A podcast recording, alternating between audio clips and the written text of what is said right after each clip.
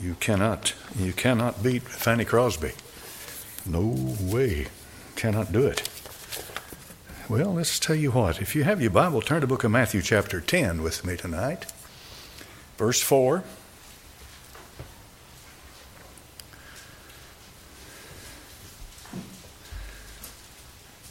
Matthew chapter 10, verse 4. Simon the Canaanite and Judas Iscariot, who also betrayed him. Father, bless this word, Lord. It's not my word, it's your word as it goes forth. In Jesus' name, amen. You can be seated. I want to speak to you tonight for just a few minutes on Judas Iscariot. Uh, for a lot of people, he's a complete and total enigma. There's some Gnostic Gospels that were written uh, first hundred years after Christ or so, found in, uh, in, uh, in, in, in, Egypt, about 1947.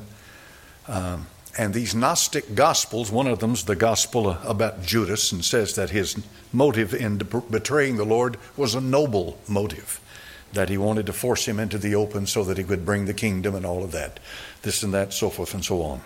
Uh, Judas has had his apologists down through the years. I'm not one of them. I believe that Judas Iscariot, according to Scripture, the Lord said, I've chosen you twelve, one of you is a devil. And Bible talked about Judas and said he was the son of perdition. Uh, but I do, in my heart and in my soul, think it's a terrible tragedy for one to be so close to Christ and yet so far away. In Matthew chapter number 10 and verse 1, it says, And when he had called unto him his twelve disciples, he gave them power against unclean spirits. And then Judas Iscariot, who also betrayed him, was one of them. These twelve Jesus sent forth, commanded them, saying, Go not into the way of the Gentiles, and into any city of the Samaritans enter ye not, but go rather to the lost sheep of the house of Israel. Now think about that for a moment. He is uh, he's limiting their ministry to Israel and here's Judas Iscariot, one of the twelve. And yet there are people out there, had they heard the word of God, like he said of Sodom and Gomorrah, he said if they'd heard what you've heard, they would have long since repented. Makes you think, doesn't it? He had the privilege. We have privilege in this country, have had. That's quickly dying, though, because the knowledge of Christ in this country is definitely uh, dying. People don't know. There are people, believe it or not, in America who've never heard the gospel. So in Matthew 26, he was one of the twelve, no question about that. And he was handpicked by the Lord Jesus Christ. Now, for the purpose of this, and the reason for all of this goes back into the eternal counsels of God, and I'll not try to judge God's motive at all. I'm not his judge. Uh, he had a reason for this.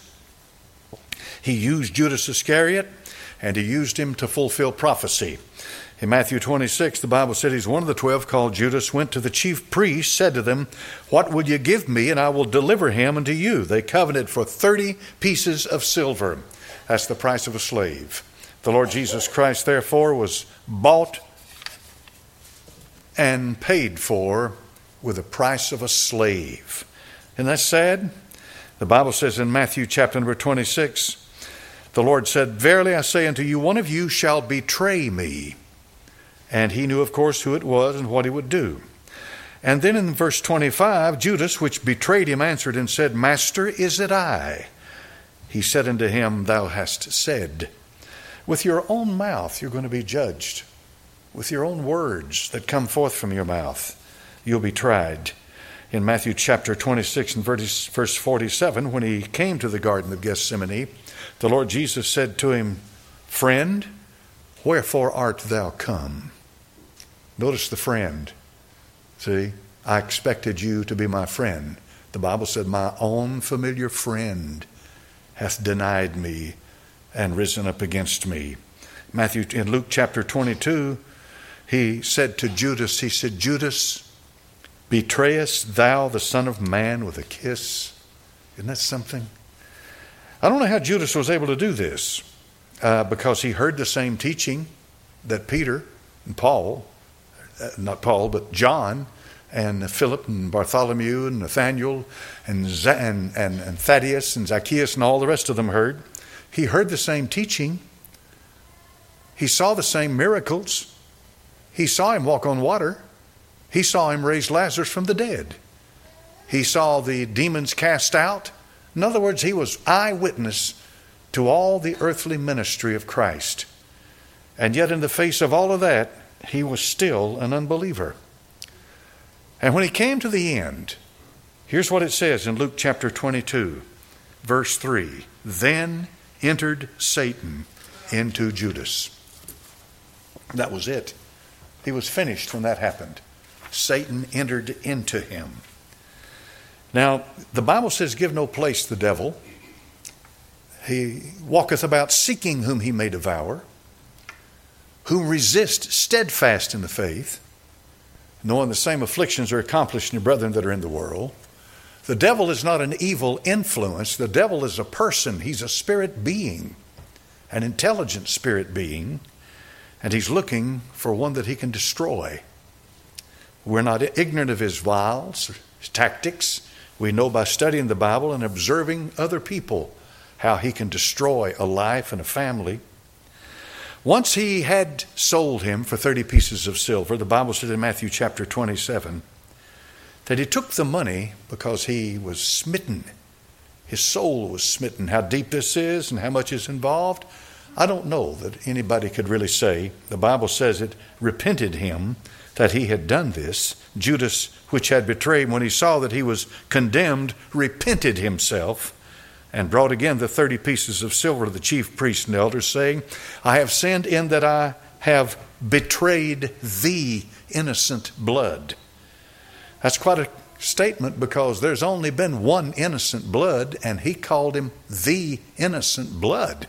Obviously, Judas Iscariot had gotten some kind of a spiritual revelation from Almighty God. And they said, What is that to us? See thou to it. They didn't care anything about that because their religion did not embrace that. Then in Matthew chapter number 27, he cast down the pieces of silver in the temple, departed, he went out and hanged himself. That's sad. Here's one of the twelve had hanged himself.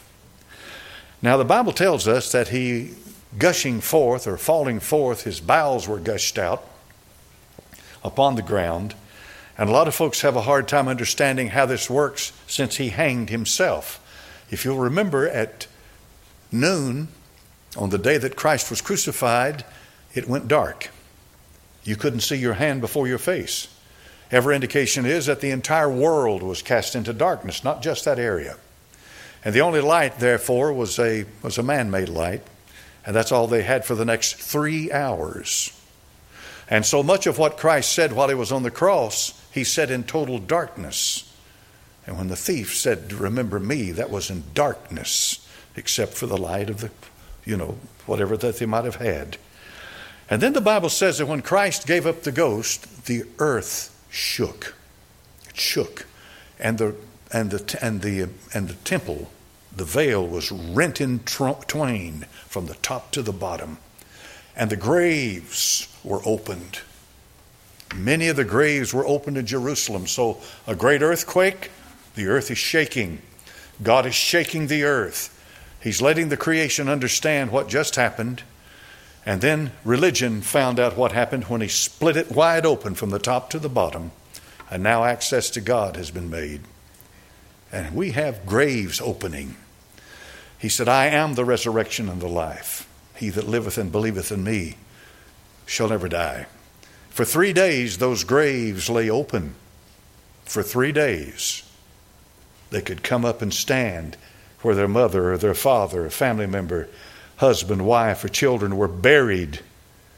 And there's no doubt in my mind that they stood guard because the grave was open for three days. And then, when the Lord Jesus Christ arose from the dead after the third day, many bodies of the saints arose after his resurrection and walked through the streets of Jerusalem. So Judas Iscariot had gone out and hanged himself and was hanging from a tree when God shook the earth. And when he shook the earth, that tree pitched over with Judas hanging on it, and he, and he fell down upon the rocks and, and, and, and busted himself wide open. And this is what happened when God shook the earth at the death of his son. That's how that works. No doubt in my mind whatsoever that Judas Iscariot died He said, I betrayed the innocent blood. They took the money they gave him to uh, purchase, uh, uh, to pay for the uh, betrayal of Christ. And when he threw it down, they said, We can't take this money and use it into the treasury, so we'll use it to. Uh, we'll use it for its blood money, so we're going to use it to buy a potter's field. We'll use it for the burying of the poor. And so they went to the very place where Moloch had uh, consumed the little children back in the time of Jeremiah, and which was uh, the, the, the, the, field or the area called Hinnom. Hinnom. And we get the Greek word Gehenna from that. And there they, uh, they bought what's called a potter's field, and they called it Akeldama. And this was where that field is to this very day. It's still there. If you go to Jerusalem, you'll find that uh, they've done quite a bit in the area, and uh, a lot of it has changed. But they say that they found Anna, Annas, Anna, the uh, one at one time the high priest. They found the ossuary of Caiaphas inside a cave in that area too. So both of them have definitely been located. As a matter of fact, they're continuing to find things, folks. They found a ring the other day of Hezekiah they found a ring of of, of, uh, of Nehemiah. They're finding, they found a scroll, a copy of the book of Leviticus the other day. It hadn't been long ago. That is the oldest known. It dates back to 600 BC.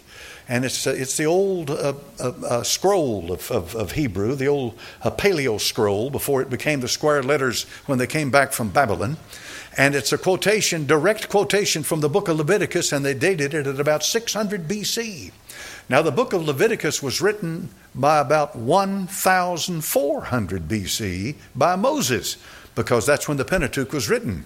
And so here we are, back all the way to 600 BC, with something that quotes the book you've got in your hand and quotes it verbatim, just like you've got. There's an awful lot of reason tonight to believe that Bible because the names in that Bible are popping up all over the place. The Lord Jesus says the rocks will cry out one day, and they are crying out. Make no mistake about it, they're continuing to find things. The other day, believe it or not, they found a little bell. The little bell was not much, it was about the same size as the end of my thumb. And you know where that bell came from? It came from the rim, the bottom of the garment worn by the high priest. Amen. Because when he went into the Holy of Holies, the bells were ringing. And when they stopped ringing, they said, uh oh. They had to reach in there and pull him out because the Almighty, as he did to Uzzah, had smitten him in his tracks. They continue to find, continue, continue, and they're going to continue to find because this Bible right here is God's Word. Every word of it is true. And, and the archaeologist, as I said the other day, the archaeologist is your best friend. Amen. Don't ever worry about the archaeologist finding something that's going to contradict your Bible. No, no, no. He will continue to find the things that support the Scripture. And so the field of blood, Akeldama. His disciples, when, this, uh, when they had nailed him to the cross, uh, they, they, uh, they, they feared. And they, when, when they feared, they all ran away. Every one of them ran away except one. One of the, one of the twelve stayed there at the cross. Uh, who was that? That's right. You all answered fast. John. John the Apostle. And so uh, when we read about Judas Iscariot, it says he was a thief and had the bag. And so therefore, he was a thief. Okay? That, that's what he did. He was a thief. You see, he stole because he was a thief. Stealing didn't make him a thief. He was a thief, then he showed what he was by stealing. You understand? What you do is not what makes you what you are. What you are when you do something, shows what you are. All right, it's inside the heart and in the, inside the soul. God has no desire to stop you from doing anything and clean up your act and give you a bowl full of self righteousness. What He's going to do is come in and change you on the inside. And once He changes you, then you'll stop stealing because such were some of you, but you've been washed. And that's a principle. Religion doesn't like that. Religion likes to clean you up. It likes to clean you up and present you before God with some kind of a man made standard of righteousness. No, no, no, no, no. It's what happens on the inside. We read in John 13, he gave him the sop, And he said to him, What thou doest, do quickly. So he had made his choice. the devil, Satan, had entered into him, and now he is a, uh, he's literally a type of the Antichrist almost to perfection. Because the Antichrist, for the first three years, is a, um, he's like Solomon. He's like Solomon. Uh, he's a good man, good king. And this is why I mentioned Judas tonight, because you think about Judas. Where'd he come from? He's one of the twelve. If you'd known the twelve, would you not have trusted Judas? Well, of course you would, unless you knew something about him that you, you, had, you, you, you, you had no reason to know. You would have trusted Judas Iscariot because he was one of the twelve. He went out with power. A lot of people deny that. They don't believe he did. A lot of people deny that he took the Lord's Supper. A lot of people deny and all of that. But I can't find scripture that supports that. He was there. And, uh, and he said, I've, he said, he said, I've, he said, you're clean except one. Talking about Judas there when he washed their feet. There's one of you that's not clean. So there he was, in the midst of all privilege and power, coming from the best background you could possibly come from. Is not that a great deception? the way the church is headed today? Don't you think so? I got this in 4 December 2020. Now, listen carefully to what this lady says. She sent me this email, and here's what she says Our modern church, the big church I attend, has a budget that needs to bring in at a minimum of $100 million annually. Now, when you get hooked into that kind of responsibility, you're going to do whatever you have to do to get that money. And you know how many churches step out on faith? Have you ever heard that? They step out on faith. Well, now, I'm sure there are times when God moves people to do that. I'm not up here, I'm not the judge. But I also believe there's a lot of times that it's used and abused just to raise money. And it happens. So they have to raise a $100 million annually. She said, I wish it were not true, but verse by verse, chapter by chapter, book by book, expository preaching and teaching will not keep the crowds and finances coming in. So, how do they do it? Topical, motivational, feel good, humorous, destiny, prosperity. Oh, they're big on prosperity. Uh, quoting Jeremiah chapter 29, verse 11, and here's what it says for I know the thoughts that I think toward you, saith the Lord, thoughts of peace, not of evil, to give you an expected end. Is there anything wrong with that scripture? Absolutely not. That's a wonderful scripture and it's a great promise. But here's the problem when you teach and preach topically and stick to that, and that's all you want to deal with, is to get some kind of a positive message from the Bible, you're not preaching the book. Because there's some stuff in that Bible that is not positive. Amen. Amen. This is why the apostle said, I haven't to shun declare to you the whole counsel of God. I'd rather a man tell me the truth than to give me a bunch of stuff to make me feel good. But this is what people are looking for, and the reason they are is because they are so shallow. They're so shallow. Somebody had Job building the ark the other day. You'd be surprised what you'll find in the Bible. People, they don't, they don't know. They have no idea. They're very shallow. And that's so sad because, uh, you know, your, your, your roots in faith are, are not going to go any deeper than your understanding of Scripture and your knowledge of God and your relationship with the Lord. Sermons which cherry picked verses from all over the Bible are the norm. Oh, and don't forget to use whatever translation out of the 50 or 60 available that says it exactly the way you need to say it. See what I mean? and make sure the kids are having fun. And you'd be surprised how many people go to church today and the only thing they have on their mind is, What have you got for the kids? That's it. What have you got for the kids? Now, there's nothing wrong with having something for the kids. You need to do what you can for the kids. We want the kids to be to enjoy themselves and when they're children to have fun and all of that, but that is a peripheral thing. You see, that's a side thing. That's not what it's all about. That's just an issue. That's just one of the ministries of the church. But there are some churches that major on that because they know that if they get the kids, they get the parents. And this is the way you understand motives. God's the only one who can truthfully judge all the motives. And so this lady sent this to me in December of, 2020. And, uh, and, and she, she's, uh, she's clever in the way she, she uses her wording. Uh, uh and, and the kids, uh, make sure the kids are having fun. oh, yeah. So, what's the church for then? What are we here for? Why are we here? We're not here for me. You know, I may, this may be the last day I walk on this earth. It's not about me. Who's it about? It's about the Lord Jesus Christ, folks. Amen. Now, granted, as you go around this world, you're going to deal with different cultures. I understand all that. I've traveled a little bit. I know people are different. And I know that. I understand that. But the bottom line is culture or no culture, however the culture may change, it's still the same message. It's Christ and Him crucified. That's the, that's, that's the key to lift up the Lord Jesus Christ.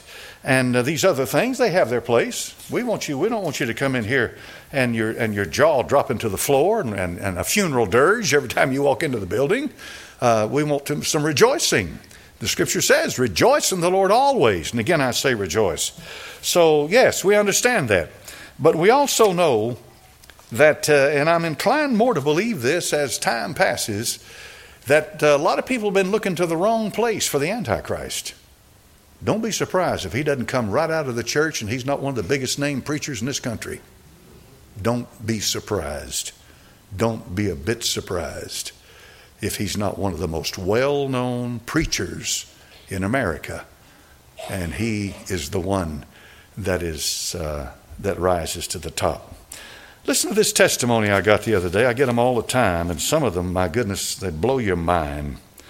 This one came in in March the 7th, 23. I grew up in church, born in 1974, church till 1990, 16 years he spent in church. I stopped going when the choir director murdered his wife to be with the church organist. Well, you say that's an extremely rare case. Oh, you're living in a cave. you're living in la la land. Uh, the church organist. Not understanding it, really, I saw this as people who go to church just to hide their sins. Well, they, that happens. That happens. He said, I lived like hell itself for the next 20 years, so that puts him 36 years old. I hit rock bottom and remembered some of the teachings from the several churches I went to as a youth, and last year I became a prodigal son. I returned to Jesus. He has greatly helped transforming from the inside. I prayed to have God to give me a heart of flesh and take my heart of stone, and He has. I was happy looking for others, but all I have found was dead churches and zombie Christians. That's sad, folks. I talked to some of these preachers that come through here, and some of them just offer it on their own. They talk about how they feel something when they walk in this house. They feel the Spirit of God in here. Amen. Now, you know, we don't always have great spiritual services, but the main thing is that the presence of the Holy Spirit is He here or is He not here? That's what matters. A lot of people think if they can make a bunch of noise that they're going to have a spiritual church. You will, but it's the wrong spirit. Amen. You're going to be spiritual. that man tell me one time, oh, he's spiritual. Yeah, he's spiritual. Everybody in here tonight's spiritual. But which spirit? Yeah, that's the problem. Then he goes on to say, I speak to a neighbor. I guess he means he tried to witness to a neighbor, or his neighbor was uh, one of the church members. He said, I caught watching Pornhub on his phone. And when I walked up to him to put it out of my mind, found out I knew more about Christ than he did. He said, I was disappointed. So obviously, he considered him to be a, a good Christian brother, and he's hooked on pornography. And you know the figure they give out is something like 40% now, maybe even 50, maybe even half the men in the church houses today in America are hooked on pornography. If you are, get on your knees and get God to give you some grace and get right with the Lord. It's going to suck the very life out of your soul and it'll destroy your marriage. I'm not asking anybody tonight to get up and confess to anything, but I'm telling you, if you're into that thing, it'll put a, it'll put a stranglehold on you and it'll destroy your life. Don't let it do it. Get right with God. And he said, I found Temple Baptist on YouTube, been learning so much as your messenger listened. The Holy Spirit passes the knowledge to us. Thank God I found Temple. Been listening now for a year, multiple times a day, reading my Bible faithfully, grown in the, in the Spirit. I thank you for your online ministry. And Brother Van for posting them. Keep Temple a hospital for sinners, not a country club for saints. Amen. so you wait till I tell you about Van, amen, you'll be. We get people who send us emails and say, Oh, how I love that lady, that little white haired lady that sings, and she's up there on that piano. They, they think they're in here. They're watching. They know you. When they come and visit with us, they see, they have seen you on television so much or on the internet so much that they know you when they get in here. They know you. And, uh, and so many of them comment about how they like the old fashioned music that we sing in here, the old fashioned music. And uh, there is something about it, isn't there? Now, here's a testimony. And I, you know, I don't want to bore you to death with testimonies, but I'm going to tell you something. This is from a um, young lady. And um, she says, I was raised Catholic, attended Mass and Catholic school for my entire childhood. Despite this, I never knew Christ. Now, listen carefully. I had no faith and ultimately left the church at age 13 rather than being confirmed. That's young, 13 years old, to come to a decision like that. In my personal experience, now this is her personal experience, and you can say what you please about the Catholic Church, Pope, or any of the rest of it. This is the girl that grew up in it, okay? Okay? This is what's important. This is how she grew up. She said, In my personal experience, the Catholic Church tends to hold God at arm's length from you at all times. You're encouraged to access God through your priest rather than through Jesus. Mary is elevated to a level of reverence that causes confusion. The whole thing felt so disjointed and impersonal, I knew nothing of being saved or having a close relationship with Jesus or the gift of the Holy Spirit. We were never instructed or encouraged to read the Bible, and so I never did. Instead, I spent my early years being indoctrinated with Catholic ideology, hardly any of which based on anything biblical, even the Pope himself, and she did not identify which Pope, even the Pope himself had declared that having a, quote, personal relationship with Jesus is dangerous, unquote. Think about that.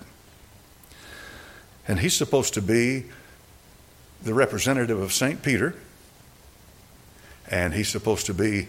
Um, uh, speaks ex cathedra from the chair, which means that he has a direct revelation from God, and he's supposed to be the head of the Holy Apostolic Church. And he is therefore the vicar of Christ on this earth. She said, even the Pope said personal relationship with Jesus is dangerous. She said, My heart and mind were a scrambled mess spiritually, so I walked the next 27 years alone and without my Heavenly Father? Now, here's a simple question. Begs the question How many are out there just like this young lady? See, how many are out there? Are you watching tonight? We're not up here because we hate Catholics or hate the Catholic Church. That's not the point of this. The point of this is to show you how that a Catholic girl, by her own testimony and witness, has this to say, and this is irrefutable. This, these are her, her words. This is her testimony.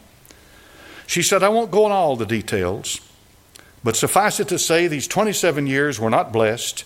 No, they were difficult and sad. As hard as I tried, things never seemed to really plan, pan out in my life during this time. I experienced everything from divorces to bankruptcy to homelessness and finally failing health. In 2020, I was at my lowest point. Now, this is God delights in people hitting their lowest point. You see, you're finished at your lowest point. That's when He starts. She said, In 2020, I was at my lowest point. I was in very poor health, dire straits financially. My body was falling apart. I was about to lose my house. I honestly wasn't even sure that I would make it through. I was really ready to just die and get it over with. I was sitting on my back porch one day, January 2020, crying about the mess my life had become when Jesus reached out to me. it was so powerful that I knew immediately that I just wanted Him to hold me and help me, and He did. In that moment, I began to realize He had been there all along, but I was just too arrogant, too ignorant, and so consumed with my daily life that I didn't or hadn't realized it. The following day, I had opened the YouTube app on my phone for some reason. All right, now you folks, anybody under 30, and a lot of you older, you know exactly what a YouTube app is. And now listen to this. The following day, I had opened the YouTube app on my phone for some reason, and there in my suggested videos was you. Amen. Now, how do you think that happened? I sure didn't do it. And I'm not reading this for me, folks. I'm trying to show you how God works, though. This is what's important. She said, There was you. I had never watched any preaching on YouTube before. So, by all logic, there's no reason that their algorithm would have included your video on the list. I believe God put you there instead. My husband and I watched your sermon on the awful truth about hell, and it changed our lives. I clung to your every word, took it into my soul, asked Jesus to save me that day, and I have never looked back. My husband, who had been estranged from Jesus for many years, rededicated his life to him. Amen. Thanks be unto God. I saw Satan as lightning fall from heaven. He might have created the internet, but the Almighty can use it. He delights in taking Satan at his own wiles. He'll give him, a, he'll give him an opportunity. He'll put a string on him, let him run so far, then he'll stop him and manifest his glory. That's God, folks. That's God. Amen. I get these all the time. All the time how that, uh, how that uh, my life was a mess. I was wasted. You know, I had tried everything. I, had, I was at the end of my road. And, uh, and, but then he came to me. And he came to me. He did. And do you know what? I didn't invite him to come to me.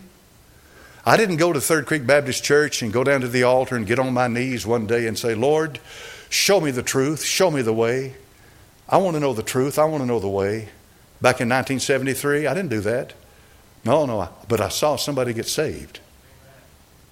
Somebody that I had respected. Somebody that was a good, clean, moral person. My wife's sister. And when I saw that, it kind of got my attention. And it wasn't long after that until something began to come down on my soul like I had never felt in my life conviction. He came to me. And there are days, folks, that all I ever do is thank God. That's all I do. You know? You pray in a lot of different ways, and I do pray. I pray a lot of different ways. I don't always come to God asking for things. I just come to Him and bless Him and thank Him and praise Him and glorify Him and say, Lord, I had never seen that, and here you are showing me this, and I'm 76 years old, and you got to have a reason to be showing something like that to me. And God says, I'll take care of it, son. Just listen to me. Keep your mind open. I say, Lord, I'm a student of the Bible. I don't know everything. I want to learn. He said, Good. I'll teach you. You say, You're crazy preacher. God doesn't talk to people like that. Well, I'm sorry if He doesn't talk to you, but He does me. That's too bad. If you stumble around in darkness, don't hear anything, I hate to hear it. But He does me. I've got another one in here that I was going to, I was going to go through tonight, but it's too long. And, uh, and it's quite a thing. And I'm praying about when to use this.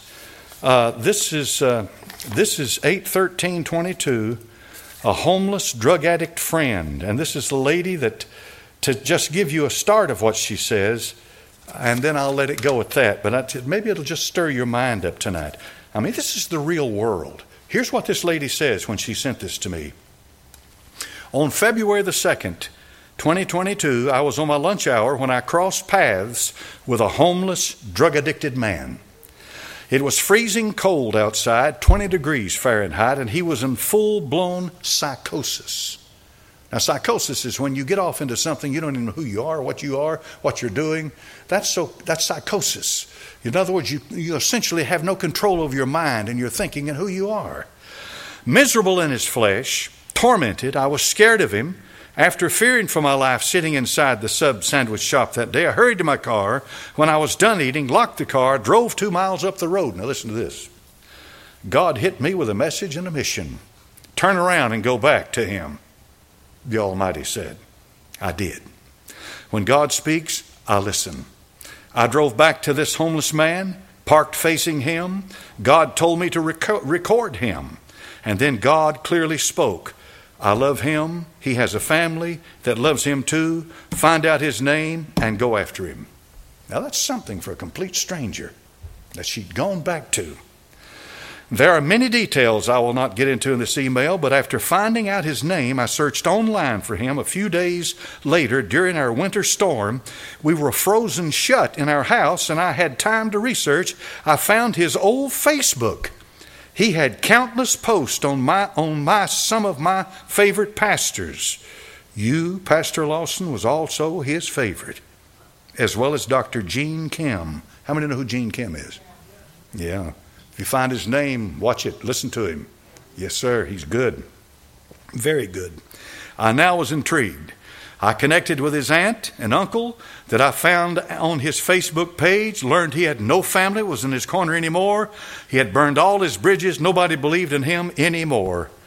And then she continues on her relationship with him and what God had done. And here she's saying, Please, please, please pray Get the church to pray and call on the name of the Lord for him. Because here's the biggest issue with him he's a drug addict. I mean, he is deeply addicted. He is an addict, folks. He is deep into it. And even though in his heart he loves the Lord, he wants to serve God, his mind goes off into psychosis, his body goes into withdrawal, he's addicted to drugs. So it's not a simple, easy thing.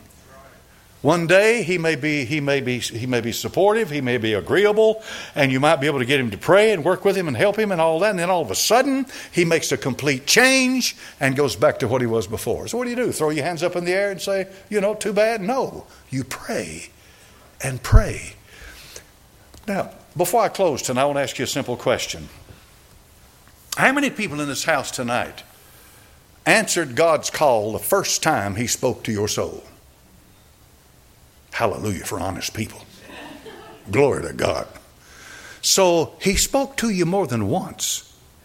He spoke to you over and over and over and over again. That's called the long suffering of God. Amen. He kept coming back and coming back and coming back and coming back. And then finally, you answered the call.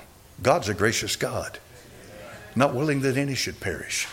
So we live in a culture today this is 2023. We live in a drug addicted, psychotic culture, folks. People are loony out here on the streets. They're addicted to drugs. Sometimes they can become violent. Sometimes they can do things that they normally wouldn't do. They could kill you and all kinds of stuff. And so we need to pray about how we minister to people today. When I came here in 1976, people ministered wanting the same gospel. That's not what I'm talking about. I'm talking about the method. I'm talking about the means. How do we reach them? How do we reach these people? How do we help them? That's what we need to be praying about tonight. So I'll give you that prayer request tonight as we go into prayer. We should be evangelistic in this church. We need God to raise up evangelistic people, people with evangelism. This is why I've been pushing. I don't know if any, some of you know. Uh, months ago, I began to begin to nudge and push toward evangelism for our young people and reaching other people. And we're going to do that. We're going to continue to do that. I want to see people saved. Amen. Amen. I want to see them saved. And so we need to pray about that. Pray about that tonight. Pray that God uses Temple Baptist Church in a unique, special way. Amen. Because there's not another church like ours. Hallelujah. Thank God there's not. One of us is enough. But God will use this church for what He's got us in, on this here in this world for. So remember that. Remember um, uh, Matthew Howe tonight. How many of you know Matthew? Surely you know Matthew Howe. He and his brother Jesse grew up here. Do you know where that bird is right now? He's in England. Yeah, he's in England. He went to England with his school out there, Temple and Powell. And uh, Brother Sexton's over there with him. And I don't know how many of them went, but that's a trip of a lifetime. I tried to tell him some of the stuff he'd see while he's over there. And it's quite a thing, folks. England is a whole lot older than America. Amen. So pray for him. Pray he has a good time and he comes back safe and gets an education while he's over there. Because when you see things firsthand, you have a tendency to remember them. And, uh, and Berna McLeod, Berna, she had, her, she had her thing today. How did she do with it? She did really well. I think it's going to work. And I would just like to testify as the goodness of the Lord. Yeah? The Lord went with her every step of the way and put His people in her path. We encountered spirit-filled people all through this process. And today, while we were waiting to go back, of course, I was talking to her and I said, now, if you go to heaven, you take notes. If you come back here, I want to hear all about it. And, uh, we had a, um, nurse come in our room, and he testified and talked to us about how he was on hospice care Yeah. and how he died, and he came back and told us everything he saw about heaven. And uh, I said, that is a wonderful thing that you're in this position. The Lord brought you back, put you're in this position. You can uh, witness to people Yes. uh, who are going facing surgeries and Yes. things and life or death. And uh, I heard him going up and down the hall to every room he took people to and talked to them about heaven. And people were responsive to it. And I just thought how good the Lord was to be with her every step of the way. And it seems to have worked. She's home now. She's lying in bed. She told me before I got here that her bed felt so good because she's been sleeping in a lift chair uh, for the past, well, ever since she got hurt because she couldn't get up or down. And so um, I praise the Lord for all he did. Yeah, that's good. Keep praying for her. Yes. Yes, ma'am. That was good. All right. Anybody else? Yes, sir? Yes.